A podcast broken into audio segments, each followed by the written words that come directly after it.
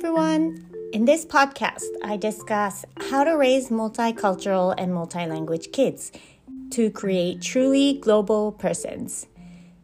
I think this should first and foremost start with learning your own home language and your own culture, including and particularly when you're living away from home.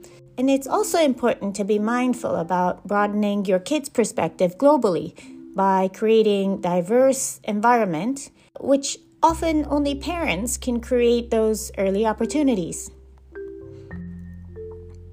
In this episode, I am going to summarize the interview I did with my mom.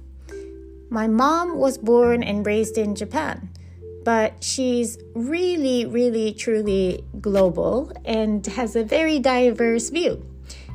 For example, she went to college in the early 70s and she decided to major in Urdu, the colloquial language in Pakistan, because she thought now it's time for Asia.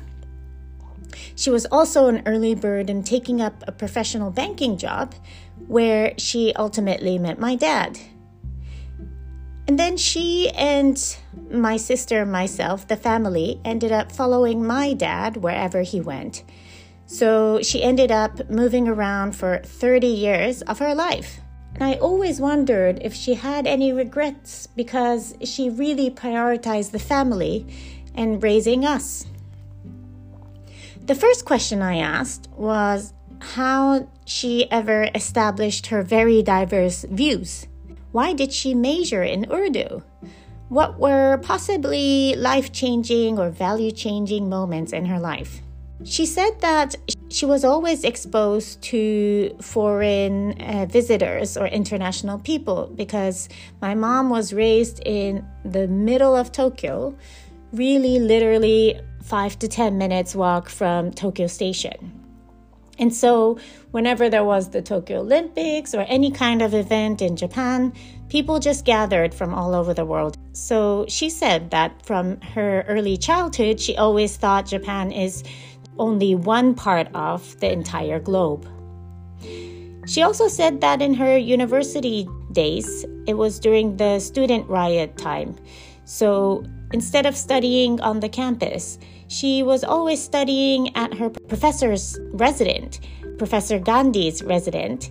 And so it was kind of seeing a live streaming of the life of other country folks.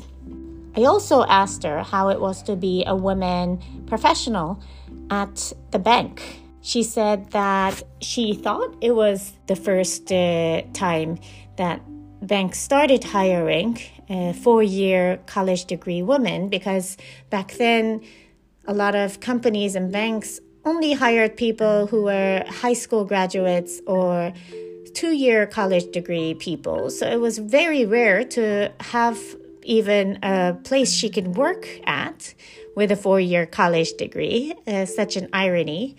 But this was still before 1986 when Japan introduced the position of women professional or women parity. And so while her salary was equal to my dad's, she ended up noticing that the training or the study or outside opportunities were significantly less than my dad. And then I asked her why she ended up giving up her career and choosing our family and ended up always moving around alongside my dad.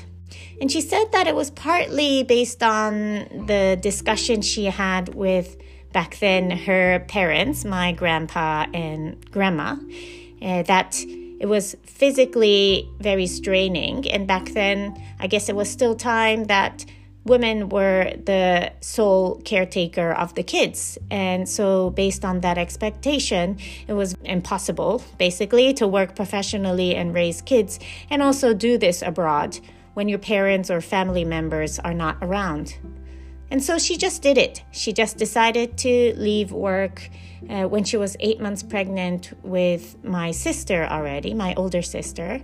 And then since then, we were living in London and Frankfurt, also came back to Japan, went to New York. I asked her what was the biggest surprise when going to Europe at that time. And interestingly, she pointed out that the trees were big and it was very quiet, and she didn't hear so much uh, sound of the kids playing outside. And whenever she went abroad, she always learned about schools or after school activities from the neighbors. And so I still remember in London, there was a lady called Mrs. Brown. And then in Frankfurt, uh, there was a neighbor uh, who took care of us, Barbara, uh, who we all looked up to. But she was only 12 years old back then. In America, that was around the time when Japan was really in the towards the end of the bubble, and so the double digit growth that continued for a long time. It, it was really when Japan was buying a lot of New York City real estate. I really remember a lot how my dad was working all the time, including weekends, and it was really my mom who had just turned 40, taking care of us, the 12 year old and 14 year old middle school kids. And so it must have been a lot of strain and a lot of work for her. But I remember she always made sure to say that all this good life that we have and opportunities that we have is thanks to uh, my dad working very hard. And she also commented about how indeed he was always busy, but for important key decision making for the family, we decided as a family. So that's always her attitude.